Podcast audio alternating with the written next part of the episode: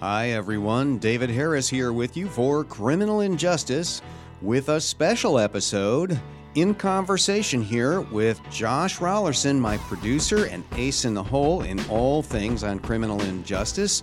We're putting together for you a few bits and pieces of news and information we want to get to you. We're posting this in place of a regular interview episode because next week we have a very special episode for you. We will be previewing the PBS series uh, done by Lynn Novick, uh, one of the longtime associates of Ken Burns. The series is called College Behind Bars. Uh, you'll be able to see this on PBS on November 25th and 26th, all four episodes. But we've got both Lynn Novick and Wesley Caines, who is one of the subjects of the film, for you here on Criminal Injustice. So we thought we would take an extra week off, wait, give you the full weight of that great episode on the 19th of November, Tuesday. And today, I'm here with Josh Raulerson, my producer. How you doing, Josh? I'm good, Dave. How are you? I'm so glad to have you with me for this conversation. Uh, we've got a lot to talk about. Indeed. Well, yeah, I'm glad you mentioned the College Behind Bars piece that's coming up. That's going to be really exciting. And then that is going to bring us kind of to the end of this chunk of season, I guess. Uh, we'll, we'll do That's a, right. a quick break for Thanksgiving. We'll come back with maybe a couple more fresh episodes and then finish out the year on our, our usual seasonal hiatus and play That's some right. of our best of stuff from the past. First, before we get into all that, uh, thought it would be worth taking some time to kind of clear the decks.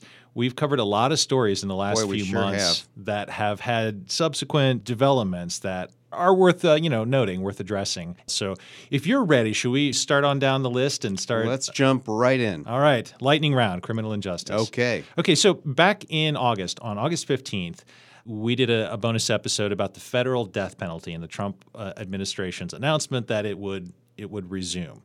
A few months later, where are we at with that? What is the status? The first executions under the Justice Department's plans to resume federal executions will take place in December of this year, 2019. There are five currently scheduled. Uh, I talked to everyone uh, back in August when we did that bonus about the uh, the advisability or not of scheduling these sorts of things uh, in a climate uh, that was thoroughly politicized by the election uh, and that uh, seemed to take the worst possible cases as a way of in reinvigorating the federal death penalty. Uh, so many states have taken the death penalty off the table and the climate no longer fa- favors the death penalty in the states. So I think it's a very interesting kind of contrarian development since uh, all of those things are in play. We have had no announcement from the Department of Justice uh, of any change in plans, so we should expect to see the first executions by the federal government in many, many years coming up in the month of December 2019. Now, is there any recourse left in those cases? Are we talking about cases that have already been through all of the appeals processes We- and have just been on hold? Yes, everything has been done that can be done. The appeals have run. Uh, the warrants uh, uh, and orders and so forth are all in place. Uh, the only thing that had been an open question was the execution drug. Um, this has been a problem for states with the death penalty and for the federal government for some time because if you use lethal injection, uh, the lethal injection method must be something that doesn't itself cause cruel and unusual punishment and therefore offend the Constitution. And uh, a lot of the companies that made these drugs that went into the execution cocktail, all the ones in Europe and even some of them over here had said, We don't want any part of this. You can't use our stuff for that. We're withdrawing these things. We're withdrawing our permission. We won't sell them to you, all, all kinds of uh, uh, those sentiments. And that resulted in a search for an execution cocktail that would actually work and would not cause uh, extra suffering other than somebody being killed. Uh, a drug cocktail was approved by the courts in the last year, it's been used in some of the states, and once that was in place, the federal government was free to open up its execution pipeline again. It didn't do that, though, until this announcement, and that's why we're, we are where we are. So, what's different about this new drug cocktail? Is it just how it's sourced? It's coming from companies that are that are okay with that use? Uh, the sources are there for it. Uh, we can't actually tell who or what they are because companies are not really all that wild about having themselves associated with killing people in a climate that is more and more against capital punishment. Not everywhere, certainly, but in many places. Um, and uh, what the other thing we know is that the courts have approved this particular set of chemicals as not causing additional suffering. Moving down the list, we talked back in August uh, about the death in custody of Jeffrey Epstein. Oh, yes. And that certainly has occasioned a lot of discussion since then. And without going too far down a conspiracy rabbit hole, uh-huh. just want to mention the fact that there's there have been some new developments in that case as well. And most recently, I, I believe it's uh, uh, the estate or the family of Jeffrey Epstein has hired an expert who has opined that the autopsy report, the official autopsy, uh, Mm-hmm. uh, there are some there are some problems with it, some questions that haven't been answered. That's right. Talk about that. Yeah, this new autopsy result, and it came from a well regarded forensic pathologist hired by the family, uh, contains some indications that are more consistent with a homicide than a suicide. Uh, these kinds of things are generally beyond uh, um, uh, certainly my pay grade and most civilians, uh, but they can be anything from the ways that uh, the pathologist sees certain blood vessels behaving um, uh, after death, right before death. Um, something called petechiae, I think, uh, uh, the the way that these blood vessels or or, or uh, parts of the lungs behave in certain circumstances that would indicate strangulation uh, by a homicidal source instead of the suicide uh, that was the initial finding uh, by the uh, first medical examiner. Uh, and that it would have implications certainly for the family, perhaps for the finances of Mr. Epstein's heirs, who knows. Uh, at this point, I, I can only say that there's been no definitive refutation of this new report, but there's also been no independent confirmation of the new report. So uh, you're exactly right when you say let's not go down the conspiracy road uh, because that was all too common in the first set of reactions to Jeffrey Epstein's death. And I think that's what I spoke about in the news bonus. Uh, you know, this is a system failure of monumental proportions. It's probably not some kind of murder conspiracy, though it might look like it. Um, so we don't want to be tempted by this. It's something to keep our eyes on, and of course, we'll do that here as more information comes out. But at this point, it's just interesting to note that, like the Kennedy assassination, like so many other cases, uh, we can have competing scientific uh, explanations for the same phenomenon. Doesn't doesn't tell us who's right or wrong, and we should stay away from the idea of simply latching on to the one that uh, is most consistent with our own beliefs or our own first inclinations. We should look for the one that is most backed up by science, independently confirmed, and so forth. And re- I mean, really, the key point that I took away from your comments back in August was that, you know, in, in a sense, uh, whatever happened in this particular instance, the point is that no one should be surprised that something like That's this right. might happen. The system is so broken that, and no, that doesn't mean that this or that version of events, uh, you know, is true or is not true. But what everyone should understand is that prison suicide is is unfortunately very common. Very common indeed. Sadly so. Um, uh, you'll see when we get to college behind bars coming up. Uh, if if uh, people in the audience do watch that series, and I would commend it. In the first episode, there's a there's a moment with the uh, state secretary of corrections. I think that's his title, and he talks about the thing that he most needs to work on to prevent is not prison homicides, but prison suicides. Right. It's incredibly common, and, uh, and that is the most likely explanation for what happened to Epstein, but more than that, to so many other people. Continuing in a, in a somewhat similar vein, and again disclaiming um, we're not going to get too carried away with conspiracy theories. Uh, Easy however, to do these days, yes, seriously. Yeah. The um, and we talked about the case of Amber Guyger and the murder mm-hmm. of Botham Jean. A lot of uh, memorable events in that court trial and uh, conviction of Amber Guyger and the judge's response to that. Yes. The, what happened in that courtroom was fascinating, and hadn't been more than a day or two after we posted that episode that another big uh, development happened in that story. This was the murder, apparently, of one of the key witnesses in the case against yes. Amber Guyger. That's right. Uh, this man's name was, I think, Joshua Brown. Joshua Brown. And uh, Brown was a key witness in the case. Uh, and then just a couple of days afterwards, he ends up shot dead. Uh, and again, uh, depending on your point of view of the case and the forces at play and so forth, it's very easy to grab the theory that, well, they were just uh, punishing or silencing a witness uh, who might actually have to testify if there was ever a retrial.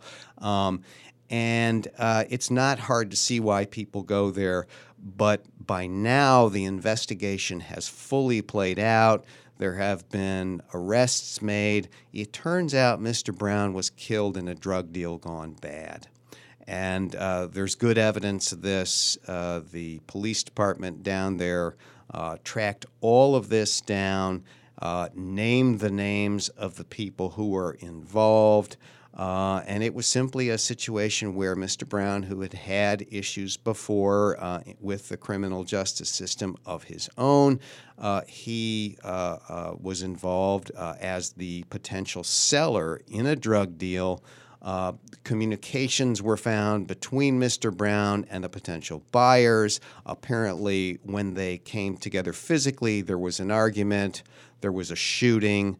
Uh, Mr. Brown shot somebody, and he was in turn shot by them, and he was killed. So uh, uh, sadly, it had a much more pedestrian and usual explanation. No conspiracy theories necessary. At the same time, fairly unusual for that kind of violence to happen in what was, uh, as I understood it, just a marijuana situation. It was not. Like yeah, uh, it is. Um, it, it is not that common, especially in what I would call uh, smaller kind of mid-level quantity deals. I mean, there was the amount of marijuana involved was enough to uh, with a, so that it fit in a backpack. Mm-hmm. So that could be a pound or something. I'm just guessing here um, but not more than that. It isn't like you know hundreds of thousands of dollars worth. There was apparently a personal altercation between buy, uh, excuse me, seller and the several buyers. There was some kind of argument right away when they were together. Uh, that resulted in first one shooting and then Mr. Brown's own shooting uh, and his death. Uh, after the uh, the actions, after the death uh, the police had the opportunity to get a warrant and search Mr. Brown's residence, and they found a great quantity of marijuana. But that wasn't in play during this killing. It was a s- small-ish uh, amount of marijuana. So unusual, but uh, think bad things happen in drug deals. I mean, that's just all you can say. What did you make of the the police department's response to that, holding a press conference uh, immediately saying we essentially we had nothing to do with this. Is that unusual? A very yes. In a case like this, uh, one would hope that there would be quick action and best of all, quick apprehension of whoever was responsible for the violence, no matter who the victim is, whether the victim is a drug dealer or a perfectly innocent person just walking down a street. But it's very unusual for uh, the police department and a very high ranking member of the police department to come out and give a televised press conference. And I think they were simply responding to the great interest in the case brought through uh, Mr. Brown's contact with the Amber Guyger matter.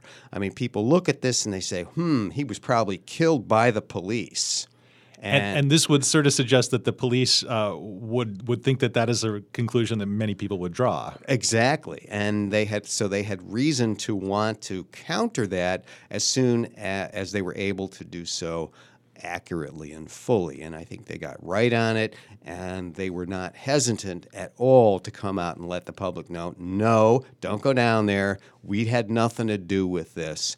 Uh, because otherwise, uh, if this is just a regular case, no press conference. A little more recently, in the case of Donald Trump's tax returns, which has uh-huh. been before the Second Circuit uh, mm-hmm. recently, we just got a decision in that. That's right. This is a very interesting matter because uh, there's some, uh, it's on a parallel track with some of the impeachment things. And this is a set of investigations that began during the Mueller probe. Uh, some evidence was uncovered during this uh, that there may be some issues with the president's finances going back to before he was the president involving his companies, uh, not even necessarily him personally, but his companies. And of course, you would need tax returns in order to thoroughly investigate that. That would be done in any case like this with mm-hmm. any other person. Well, uh, the president famously, while he was running for president, refused to release his tax returns. And then since he's been president, of course, he's been consistent with that. He hasn't released anything.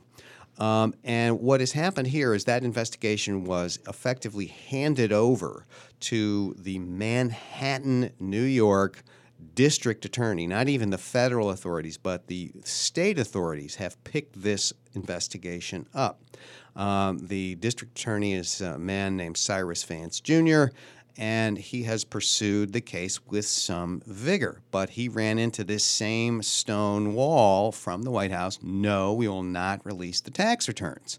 So the Manhattan DA went to the accounting firm that uh, did President Trump's taxes in the eight years in which they are interested and said, hand them over. Here's a subpoena. And the president asserted, no, no, they can't do that. That's actually my stuff. Um, and I don't release them from any privilege. And, and the president is simply immune from any investigation while the president.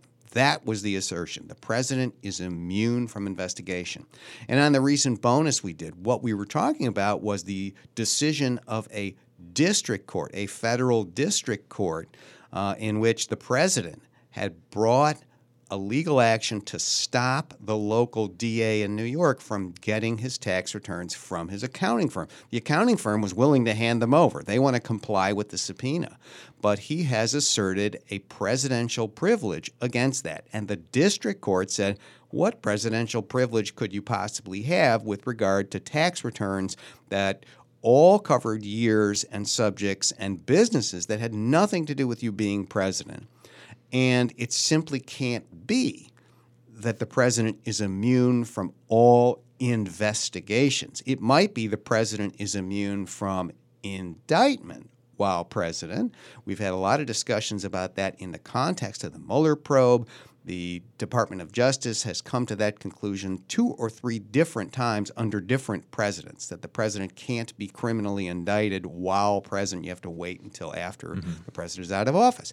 But uh, the district court said, well, that has nothing to do with being investigated now. Investigation is not an indictment. And no. Well, in the just 10 days or two weeks since the district court decided that, the president appealed it to the Second Circuit. And in, I, I, cannot emphasize enough how fast this happened. Hmm. The, the Second Circuit, the appeals court, has already decided the case as we are sitting here recording this. It was something like two, two and a half weeks and they just don't do anything that fast. I mean, this is really remarkable. Mm. And the Second Circuit, uh, which is uh, a federal appeals court, it has jurisdiction over New York, um, and that district court that made the initial decision, the Second Circuit said, nothing doing, Mr. President. Uh, we hearken back to the case of the Nixon tapes. Hmm. And in that case, uh, for those uh, who follow these sorts of things, know history, or maybe were even alive, that would be me while all this was going on, uh, Nixon had famously recorded his White House conversations. That piece of information came out in congressional hearings, and eventually uh, a grand jury subpoena was brought to get those tapes to the special prosecutor. Nixon refused. The case went all the way to the Supreme Court, and the Supreme Court basically says, Sorry, pal, you may be the president, but the grand jury has a right to every person's evidence. And that was what the Second Circuit pointed to here in record time. I mean, you cannot believe how fast this is for a court of appeals. So, do you view this as settled then, or is it going back to the Supreme Court, which is obviously a little bit more favorably disposed toward Donald Trump than, than the Nixon Supreme Court was? I don't think there's any doubt it's going to be appealed to the Supreme Court. Uh, the president and his team have already announced that they plan to do that. Whether the court will actually hear it or not, of course, is another thing. They have complete discretion over whether they hear 99.9% of all cases that could go to them. There, there are very few exceptions. They're built right into the Constitution. They have, uh, they have to do with the disputes between states and things like that. So even a case like this, the Supreme Court could simply turn away and you know basically say, no, look, this is settled. You, you might read the incredibly fast turnaround from the appeals court as the court wanting to make a really unambiguous point. You bet it'll be interesting to see what they do. The Second Circuit is undoubtedly saying, in its written opinion, the, the president doesn't have a leg to stand on. And in the speed with which it handled this, is saying, yeah, we see this as important. And it was not hard to settle. You know, I mean, if they had, if there were issues to be hashed out, if there was disagreement, they'd take whatever weeks and months it takes because appeals courts know something, might know something is important, but they don't hesitate to take their time and mm-hmm. get the majority and, and all that stuff together.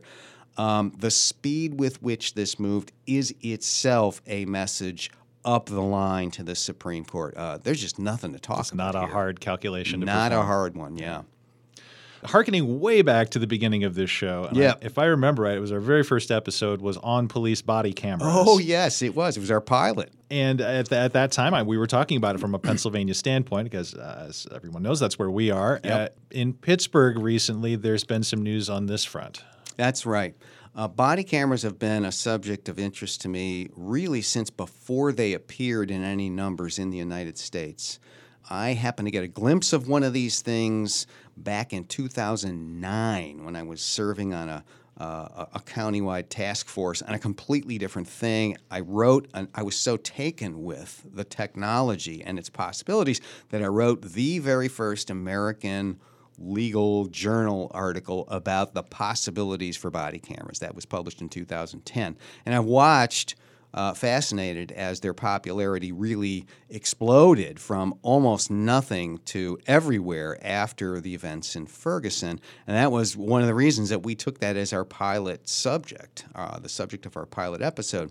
Um, in Pittsburgh, in particular, uh, I had the privilege and, and good fortune to serve on an internal police department task force that wrote the policy for the Pittsburgh Police Department to use body cameras. That policy has now been enforced for you know several years.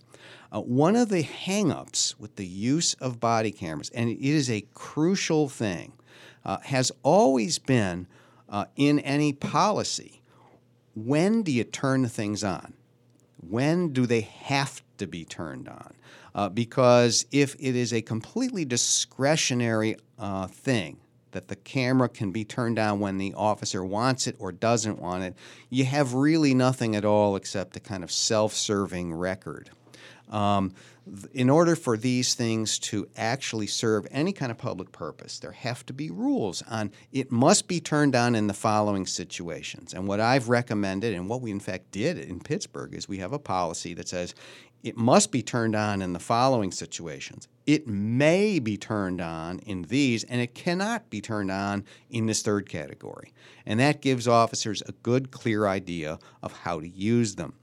Uh, but one thing has always stuck out people don't always follow the policy. Some jurisdictions just don't want a policy that is mandatory in any way. Mm-hmm. Um, and there was never a way to fix the possibility of either purposeful or inadvertently not turning the camera on. And, and, and this has been um, one of the things that made body cameras very different from dash cams. Dash cams, mounted in police cars have for years had a technical solution to this. Anytime the, the emergency lights or the sirens in a squad car go on, the camera goes on automatically and stays on until turned off. And there was no comparable technological fix. The city council in Pittsburgh has just voted to spend the money for 900 plus brand new body cameras. So they're hmm. replacing the ones they had and they're bringing a whole bunch of new ones online. And one of the key features of this new model is something that goes along with it. It's mounted on the police officer's belt, I believe. And anytime a police officer takes a taser out or takes a firearm out, the camera is supposed to automatically activate. And it's supposed to automatically activate all other cameras in the near vicinity through Bluetooth, right? So it's a technological advance uh, that we simply didn't have even two or three years ago when I was working with our police department here. It's kind of surprising when you just think about what's widespread already in consumer grade technology. Yes. My wireless, you know, earbuds know when they go into my ears and sync up with my phone immediately. My phone knows what position I'm holding it in. Well, I want to emphasize I haven't actually seen this in action. Uh, so I don't know exactly how it works or how reliable it is, and those are those are important questions. But let's assume it works well and it's 100% reliable. I guess the thing to notice here is that it is only a partial fix, and it shows actually that the the the question is actually a little more uh, a little more complicated than just see when you put your earbuds in, you're doing a a pretty definite gesture and Right. motion of the things. You're separating them, then you're putting them like this. Uh, you can't see my hands, but you know what I'm doing if you use earbuds. Um, so, uh, with a police officer, the motions of taking something off the belt, uh, a taser or a firearm, might be common to all. But I mean, if I just think back to the policy we drew up here, we want those cameras on in a much greater variety of situations than just those. So, assuming they were able to uh, to conform the techno- the technology so that it does go on in those very serious situations, and those are serious, maybe the most serious. When you draw a firearm or a taser, those are uses of force. That doesn't address uh, the situation where uh, the officer stops and frisks. That doesn't address the officer stopping a person and asking questions for an investigation or anything. So it's a first step because the variety of situations and physical uh, manifestations of those situations is so different than so many other things that it's really hard to make that fix. So y- even if you could guarantee that a, if a weapon is unholstered, the tape begins rolling, we're back to that old problem of we don't know what happened before the we tape don't know what happened before it, and we have it still wouldn't help us in that infinite variety of other situations. So it's progress, but it's only one step. Continuing in that theme, since we talk often on the show about technology and changing technology and where that intersects with law enforcement, we did an episode back in, oh, I think this was uh, in June, going way back last summer, about the use of facial recognition technologies. And we That's shared right. a video from London of a fellow that was asked to uncover his face so that he could be scanned and That's right. And since then, there has been this upsurge of global protests in Mm-hmm. major cities, and Hong Kong in particular right now is is very hot. All of that footage you see, people have covered their faces, and there's an element of this that has to do with whether you're allowed to cover your face in public. That's right. So they're acting in defiance of that rule. There have been all kinds of kind of inventive, innovative ways to thwart this technology that you're seeing in those settings. Where do you see this going as we're seeing, you know, law enforcement facial recognition technology being applied not in a usual law enforcement setting, but in a political protest context? What do you Oh that? yes, this is so so interesting. You know, we did our first piece about facial recognition way back in our second season when we had uh, a really excellent guest from the Georgetown Privacy and Technology Center talk about where facial recognition was at that point. And uh, even back then, there were still substantial technical issues inaccuracies with regard, uh, particularly to uh, the faces of people of color and the faces of women, uh, lots more false positives in those categories. We knew and still know that the technology, if properly cared for and worked on, will get better in those respects. But that leaves a whole host of questions and challenges to people interested not only in criminal justice but in civil liberties generally and particularly in protests um, uh, to face. Uh, and what we're seeing right now in Hong Kong and in many other places in the world, but particularly in Hong Kong, uh, is the use of facial recognition, uh, among other surveillance technologies, to uh, head off and intimidate protesters. China is kind of the, the, the online, right now, living experiment in the use of technology to, to quash protest and for social control.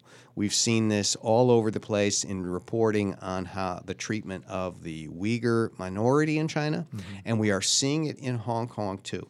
And one of the things that the authorities are doing is deploying facial recognition in Hong Kong as a way of figuring out who the protesters are and then taking action against them later, either charging with them, charging them with crimes, uh, retaliating the, uh, against them in some other ways, uh, attacking their employment status. It could be a, a lot of things. And if that were to be combined with the so-called social scores that right. the Chinese government is now compiling for its own citizens in the People's Republic, that capability, I mean, uh, it is a truly chilling vision. The idea of Orwellian kind of gets overused, but this is it. Mm-hmm. I mean, it really is. And so, what you're seeing now are with these countermeasures, with the masks, which then were, they, they very quickly put a law in place that, oh, masks are illegal. Uh, uh, countermeasures to this. It's umbrellas too. Yes, because they would, uh, you know, they could cover up the face. They can take the light away. They can do all kinds of things. Uh, and of course, the umbrellas were the symbol of the protests a few years ago in Hong mm-hmm. Kong. I mean, all of this is a reaction to the way that this technology and others too are being brought to bear more and more and more, not just to enforce the law and catch bad guys, but as a tool of social control.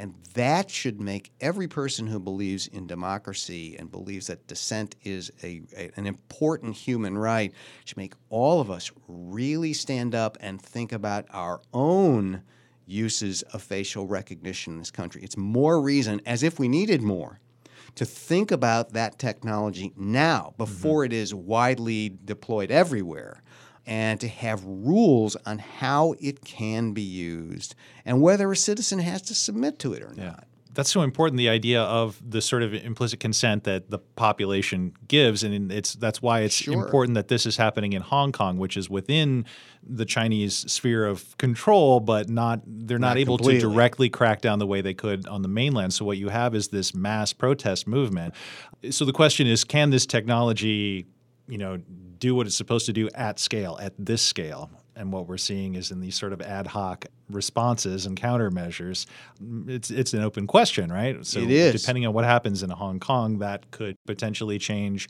how other governments uh, use or don't use these technologies. Oh, absolutely. It's it's a live experiment right now. Uh, all governments. Uh, no matter, even if they say we abhor what the Chinese are doing in Hong Kong, they are watching this. Mm-hmm. I guarantee you, they want to know if this works at scale, as you say, because uh, if it does, I mean, it, it is a truly game changing, uh, for me, frightening uh, evolution in what a government could do. I mean, you know, I can still remember a few years ago when the license plate re- uh, reader systems rolled out. We did an episode on that. Uh, that people would buy these uh, covers you could put over the license plate so they could be read by the human eye without any problem. Uh, but uh, the cameras supposedly could not take a high speed picture of the license plate. Uh, so we're always going to have this kind of cat and mouse game with technology. But what we know is that technology just continually gets better, more precise, more capable, and more stealthy over time and cheaper altogether. That's just the reality of how technology works and how it evolves. And at some point, if it can be done at scale, mm-hmm. uh, we'll have a tool of social control that will be impossible to get away from. Right. And I don't think anybody wants to live in that world. Another story that is uh, specific to where we're based, but that I think is broadly applicable. And this is the question of what's called Marsy's Law. And I want to actually just let the question asker who called our Ask Dave hotline to put this question to you to speak for herself. This is Emily from Pittsburgh. Let's hear Emily's question. Hello, my name is Emily and I am from Pittsburgh. I know you're probably already working on something about this, but I was wondering for more information about Marsy's Law, which is going to come up in our November 5th election. Uh, I've read over what the law proposes and I am confused about why victims of crime would be allowed to refuse discovery requests by the legal team of the accused. There doesn't seem to be any basis for that. I agree with the other parts of the law, but that makes me really nervous and I don't know why that is. All right. Thank you so much. First of all, uh, let's address the status of Marsy's law in Pennsylvania. It is it's kind of on indefinite hold at the moment. We should stipulate that first. That's right. It's been challenged in the courts. It was challenged before our recent election day where it was voted on. And the nature of the challenge involved uh, some very, very technical issues about how many different kinds of questions and issues can be in a constitutional amendment to the state constitution, and then some questions of due process, which Emily's very interested in. The courts took the thing up. The upshot was that the courts in our state decided that people can vote on it because it was too late to take it off the ballot but the votes on Marsy's Law will not be counted until the legal questions are resolved. If the legal questions are resolved such that it is okay to have as a constitutional amendment, then the votes will be counted and we'll see if it passed. But if they're not, the votes will never be counted. So it's kind of odd. It just came all too late to get it off the ballot. This is all, all up in the air still. So, but yes. maybe let's back up and explain what what this law actually is, what it would do. Right. Marsy's law is a multi-state effort by uh, a gentleman who's a billionaire who I believe lives in California. He sponsored this effort in a number of states. What it is is an attempt to put victims' rights first and foremost in the criminal process. I don't know if it has been always done at the level of constitutional amendment for state constitutions in every state where it's been tried, or if sometimes it's been just at the level of legislation. But here in Pennsylvania, it is put on the ballot as a proposed constitutional amendment. And what it would do is it would give crime victims uh, a lot of different rights to uh, be present, to be notified about different stages of any criminal proceeding. And it says that people who are victims do not have to talk to the defense. Uh, and this, I think, has attracted a lot of attention on the due process front because uh, the ability to interview witnesses is often key to preparing any defense.